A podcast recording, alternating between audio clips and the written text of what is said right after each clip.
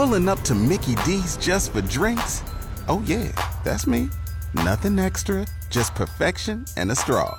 Coming in hot for the coldest cups on the block. Because there are drinks, then there are drinks from McDonald's. Mix things up with any size lemonade or sweet tea for $1.49. Perfect with our classic fries. Price and participation may vary, cannot be combined with any other offer. Ba da ba ba ba.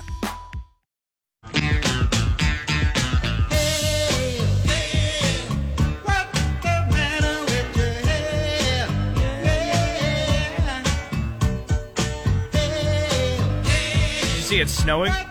Not looking. Are you trying to make me grumpy? It's just snow. That's okay.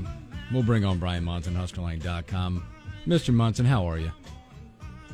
I'm good. You guys are getting some snow up there. We don't want to talk about it. It's ugly. Well, you got a you got a few Texans now that are headed up that way on Friday. Oh. And forecast our forecast of when we're going to be up there doesn't look like any precipitation. So we were been some would be on the ground at least a little bit because we won't be back at Christmas time. So Yeah. um, always nice to kind of catch it a little bit. You know, it's just it's been unique. I mean, obviously it's you know it's early before the winter time, but it, I mean it's flurried for what two or three straight days, Will, something like that. Yeah.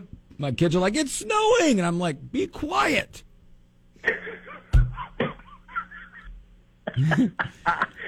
I miss it. I, I'm not going to lie to you. I miss it. I miss it a little bit, and then we get it down here, and I curse it. So um, it's always better. It's always better up there. It's a different. It's a different snow. We get the freezing stuff down here, and it's not fun at all. I guess being from North Carolina and you know not really having seasons pretty much growing up, I just I have this belief now that I'm a Nebraskan that if it's going to be this darn cold, it might as well snow because when it's just cold, it's just not it's unbearable. Just snow. I, I don't know what part of North Carolina you're from, dude, but that's a beautiful part of the world. Um, Um, uh, Charlotte. I was born and raised in Charlotte. Went to school in Fayetteville, Vietnam. Okay. Well, I've been through Raleigh, through Tobacco Road, out to Winston Salem. So Yep. uh, pretty amazing. The the trees and uh, just just an amazing part of the world. Just love it down there. It is very beautiful. I want to sit back before we talk Huskers and let you and Will have a conversation. Well, uh, because he probably already had it. He probably set you up, but it's No. Uh, you know, I'm sure you were cursing at your TV as Will was cursing, and it was ba- cursing, happy, cursing, happening, whatever. I give up. I'm done. Yep, Brian. I don't think I've I've made this clear, but I am a Vikings fan. Yes, he is. and uh, let's just say Sunday was a good day for me, and I don't know how it was for you. I um so I left so I was uh pumping my fist when they stopped Cousins at the at the goal line, right? On the sneak. And I didn't think he got it across either. Nope. But uh, honestly, I I was like games in the bag.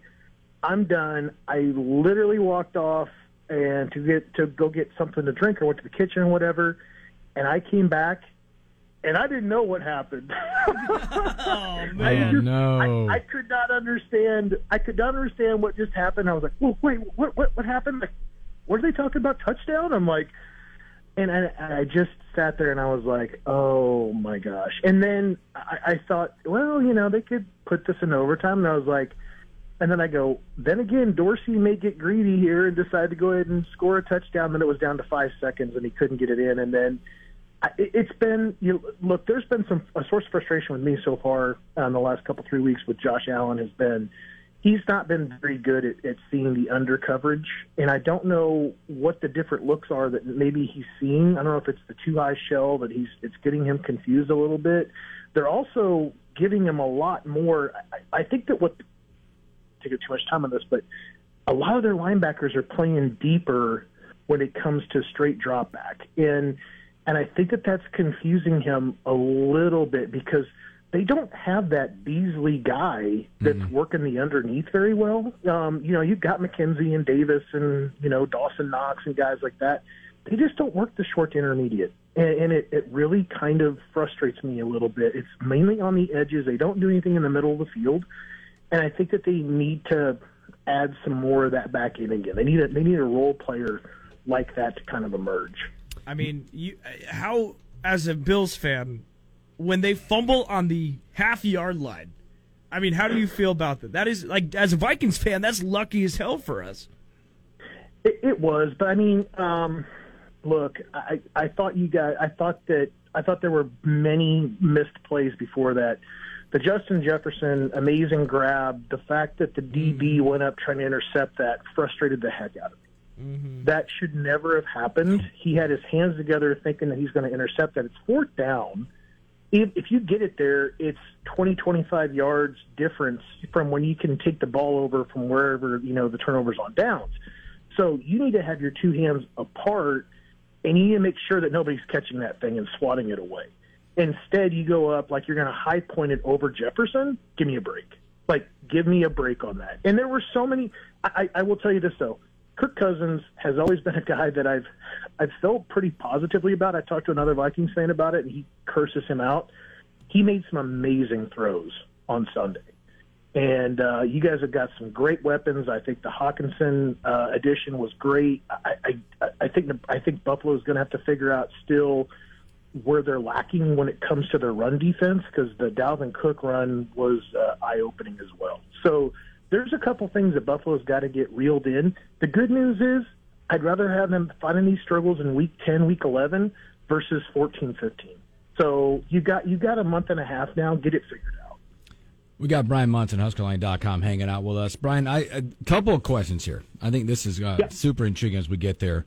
Um, how much havoc, if any, do all the um, smoke screens, who our next head coach is, where we've seen them, um, fan accounts galore, sitting in basements, tweeting stuff out, barbershop conversations affect Oh, yeah. the recruits?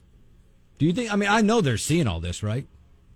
They have to. They have to, and, and I and I think that they have to understand that that some of it, um, anyway, is got a parody, you know, feel flavor to it, and some of the stuff comes off as you know, like, hey, we've got our sources, um, we've got we've got some we've got, we've got those on our on our board too on Red Sea Scrolls. Um, it just look, it's it's a it's a super bad time right now. I think as as a as a Nebraska fan because of what you saw on Saturday. I, I, I really truly believe that you're you kind of saw the worst offensive performance uh, of any Nebraska football team. Um, I, I, and that goes back with me, obviously, generational back to the '80s at some point, where I can recollect, you know, memories of how those offenses looked. Um, so it's a good 40 years with me telling you, you know, what I saw on on Saturday was very disappointing. But it, it, it look, I'm also to that point where I could tell you it, it kind of is just what it is. Mm-hmm. and and I and I think that I think that you're you, what you were asking yourself, or what you were what what they were kind of up against too, is really really a difficult task to go into the big house and do things and and I really didn't feel like the play calling was in line with what I kind of hoped to see, which was really get after the run. I think what did they have? Eight rushes after the first at the first half. Yep. At halftime. Yep. I mean that that's simply not working in line with where I felt like Nebraska needed to kind of be because time is not your friend in that kind of an, an environment. And and I think you want that clock to be running. I think you want to start to try to establish a run game. I think you want to get it going, uh, and you got two mobile quarterbacks to kind of help you out. Um, I'll be honest with you. I kind of felt like there would have been a little bit of an option game there that they could they could have exploited some things later on in the second half, particularly with with Smothers coming in, uh, which I would have liked to have seen. But hey, I'm not there. I'm not. I'm not the mm-hmm. armchair quarterback either, and I just want to tell you guys. I just I felt like people saw the bottom of it. I think that that's what is leading to all this other conversation out because what's going on on the football field is a little tough. Mm-hmm. I do feel like the next two games are you know could be winnable. They they could they could possibly you know put together a a decent challenge for the Badgers. You get them at home, and, and I was really surprised that Iowa did what they did to Wisconsin last weekend. So I don't know really what to think about going to Iowa City the Friday now after Thanksgiving. Um, but yeah, I think that I think what you got now is just there's some frustration level. They kind of wish that if it was Rhule, because if if that's that's maybe the one guy other than Urban Meyer, which I think everybody would agree is kind of a pipe dream and, and, and non-realistic, that Matt Rhule would make, be the only guy that potentially Nebraska could name right now because he doesn't have a job. Anybody else out there that Nebraska is considering is playing still, and and they they'll probably be playing well into you know the rest of this month, what what for the rest of this month, and then potentially that first week in December. So I, I think they're saying to themselves, if it's Rhule, let's get this behind us, let's figure this out. But I think if I'm Trev, I'm also realizing the distraction of that. Mm-hmm. I'm also realizing this, the distraction of the new head coach being announced. What does that mean to, to the last couple of weeks here? Let's let's be courteous to this team, this staff, and what they've been doing. Because honestly, I don't I don't find a lot of fault with what it is that's kind of going on outside of some of the play calling and maybe some of the personnel decisions. But honestly, get Casey Thompson back and, and see what happens the last two games. You know, and also on the follow, on the flip side of that, you're still getting kids to visit Nebraska. You're getting kids yep. to commit to Nebraska. I think Mickey's doing a phenomenal job. What does that tell you? Because I, I, I want to believe I'm, I'm believing in Trev. That's what we're putting our faith in. We're putting our faith in Trev through the process. Forget whatever else noise is hearing. But I want to believe there's been conversations with your current head coach and Mickey Joseph as they r- run down this road. A hundred percent. Um, I, I I think that there's that those guys, those two guys in particular, they are aligned, and I'm sure, I'm sure that there are some folks that are sitting in the offices next to Trev that he in confidence has gone to and talked to about where he's at with the with the decision, mm-hmm. uh, the candidates, you know where where things are kind of at, gotten some guidance. You know, I, it's obvious that obviously, you know we we spelled it out on on our side a little bit that Trev is in touch with Tom Osborne, um, but I, I think that from kind of looking down, the one person I think that he that Trev would owe, you know, some sort of uh, status to, you know, would be Mickey Joseph. Um, and, and I think, however, Trev's message to Mickey, regardless of of whether or not you know they're looking at other candidates right now, or you know the timing or whatever, the message still is going to be there's still a season to play. There's still there's still games on the schedule, um, and that team needs you you know, to kind of go out there and do your best, and and that's that's what your role is. Um, and obviously, I think you know, I, I think it's getting more and more difficult um, to kind of uh, associate Mickey Joseph with the head coaching job. And I don't think that that's necessarily all his fault. I think that, however, you know, through the various um, conversations that have taken place online and stuff I've had in, in, in, in private, there's just not enough of the head coaching experience to kind of work through those head coaching scenarios that have mm-hmm. to happen. And I, I, I don't think that you want. I don't think you would want. I don't think Trev would like to have a guy that needs to kind of figure out the job as he's on the job. Um, that I think that that's a little bit too risky for for what I think Trev is probably aiming for when it comes to the to the next hire doesn't mean that Mickey Joseph doesn't have any value. I think his value may be as much as the next head coach when it comes to the success of Nebraska. It's just going to be in a in the role he was in before. Add you know some sort of recruiting coordinator tag and some sort of an associate head coach tag along with it because I want his hands touching every part of that program. He has got such a great eye for things and his energy that he brings I think it will help out in all areas when it comes to Nebraska football.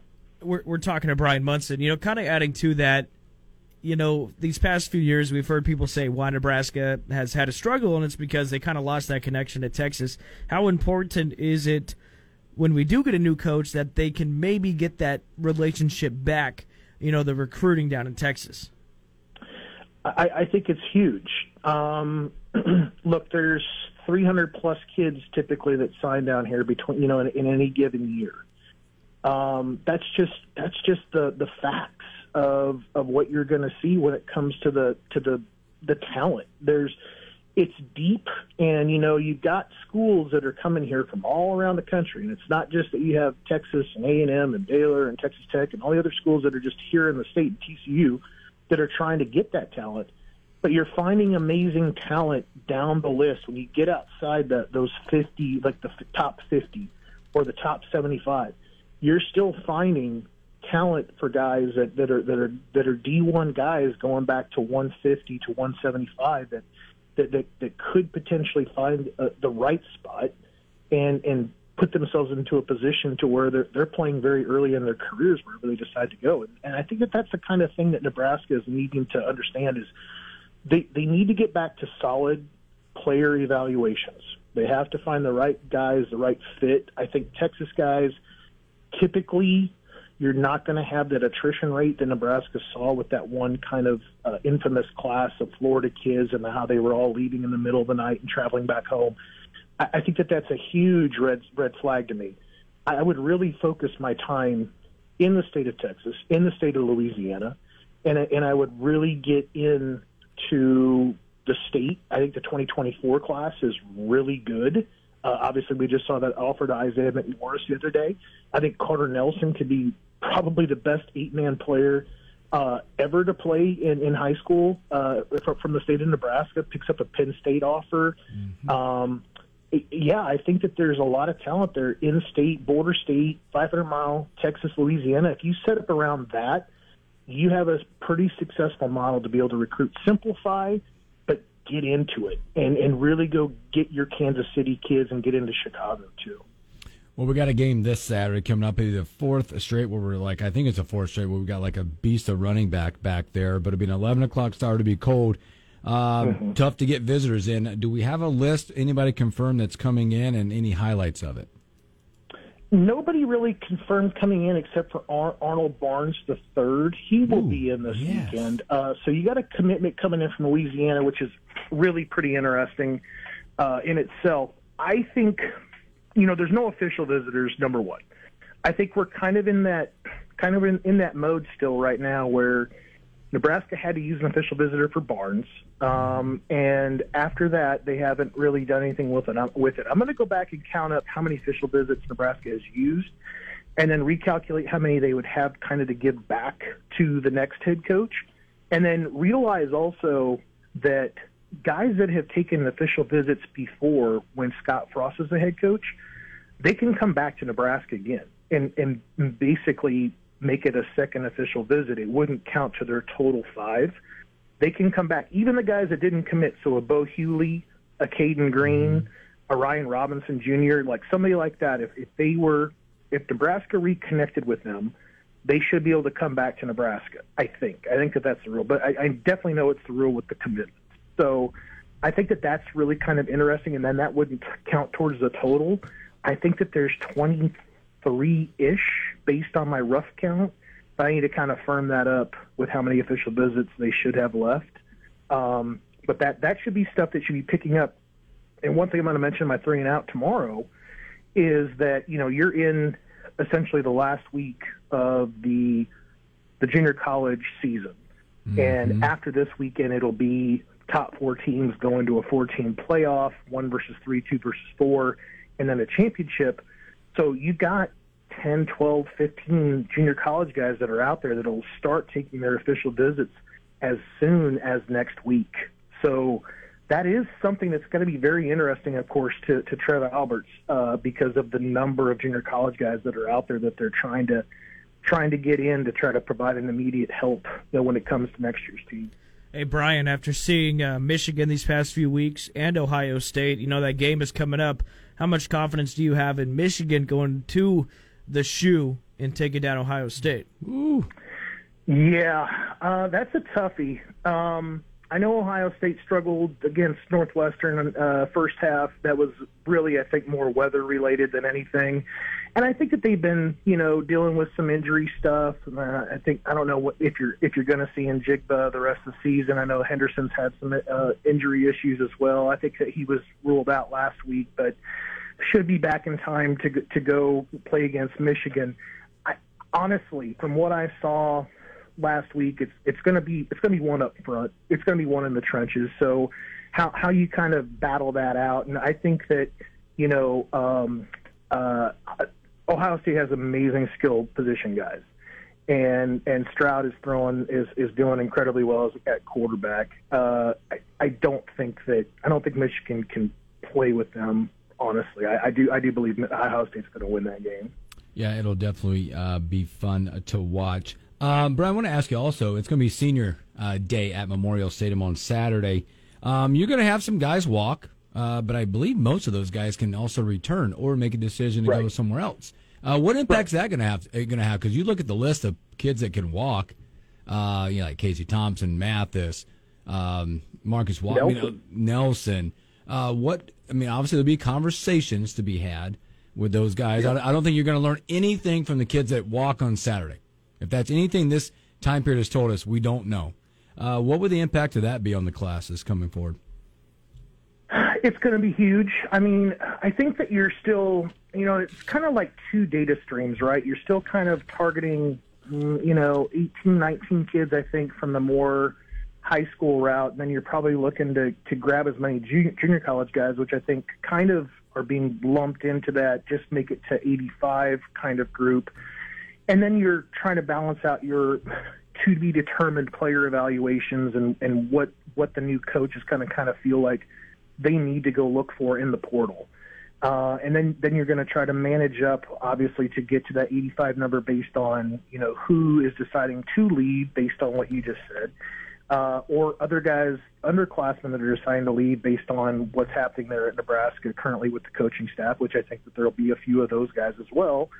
Um, and then you're still, then you got to go back and, and try to fill fill the rest of your roster out. So I don't know. Yeah, you're not going to learn. I don't think a lot. I think that there's some guys like Anthony Grant's a guy that I feel like makes complete and total sense that he would decide to try to go pro, and that's that's because of partly because of the season that he's had, but I think it's also because of his just his age and, and where he's kind of at with his career. I think that he's got to got to kind of understand, you know, you need to leave some tread on the tires a little bit to try to have that pro career. So um, I think things will be happening though over the next two weeks where you'll start start to hear about some guys and what their intentions are. We've been kind of seeing it around the country a little bit with some guys like uh, there was a, a defensive back actually last night that I noticed from West Virginia that Nebraska had recruited that I really like to catch up with when he was in high school. That he announced that he's going to be leaving too with two years to, to transfer. So some things are starting to trickle out in some other in some other places, and I think that you can kind of expect the same thing to happen here at Nebraska in the next couple of weeks. I think that it's interesting though, where you've got this kind of tampering that's kind of happening when it mm. comes to some of these guys are being contacted or unofficially like, hey, what would you think? And have you given this much thought? A lot of the guys that are going to announce typically already have that next place kind of, you know, there for them, you know, to kind of watch for that too, because that's there's some dirty poker stuff that's happening right now when it comes to portal transfer. Hey, I want to ask you one more. Uh, college football playoff, you're looking at it. They'll do uh, another edition tonight. TCU belongs now, don't they? Absolutely. Um, I I think that that team. I think Duggan's a heck of a player. But, but what I think is really getting overlooked when it comes to that to that whole that whole team, their defense. Ooh, so They've got some dudes. They have got some absolute dudes over there on that side of the football. They're fun. I think Dykes has them probably a year or two ahead of where we all thought that they could be because he's just just getting there. Um, so really got to give him a lot of credit from what he took over from Patterson to where he's got them playing at already. Good stuff, Brian, man. We appreciate your time as always. Safe travels up to the good life, my man. I appreciate it. We'll talk to you next week. All right, thanks, Brian. you, Brian Brian. Munson, HuskerLine.com right there. Always good stuff. Go check his stories out on HuskerLine.com. He'll have his three and out tomorrow, which is always good stuff to catch up on the recruiting world here at Nebraska because it's an intriguing time as we're waiting for a next head coach, who it's going to be, all that good stuff. So, Yeah. uh, let's take another break, and we go to break. We'll give away another. We'll give away another chance to get qualified for Nebraska, Wisconsin tickets. 402 466 3776. 402 466 ESPN caller seven right now.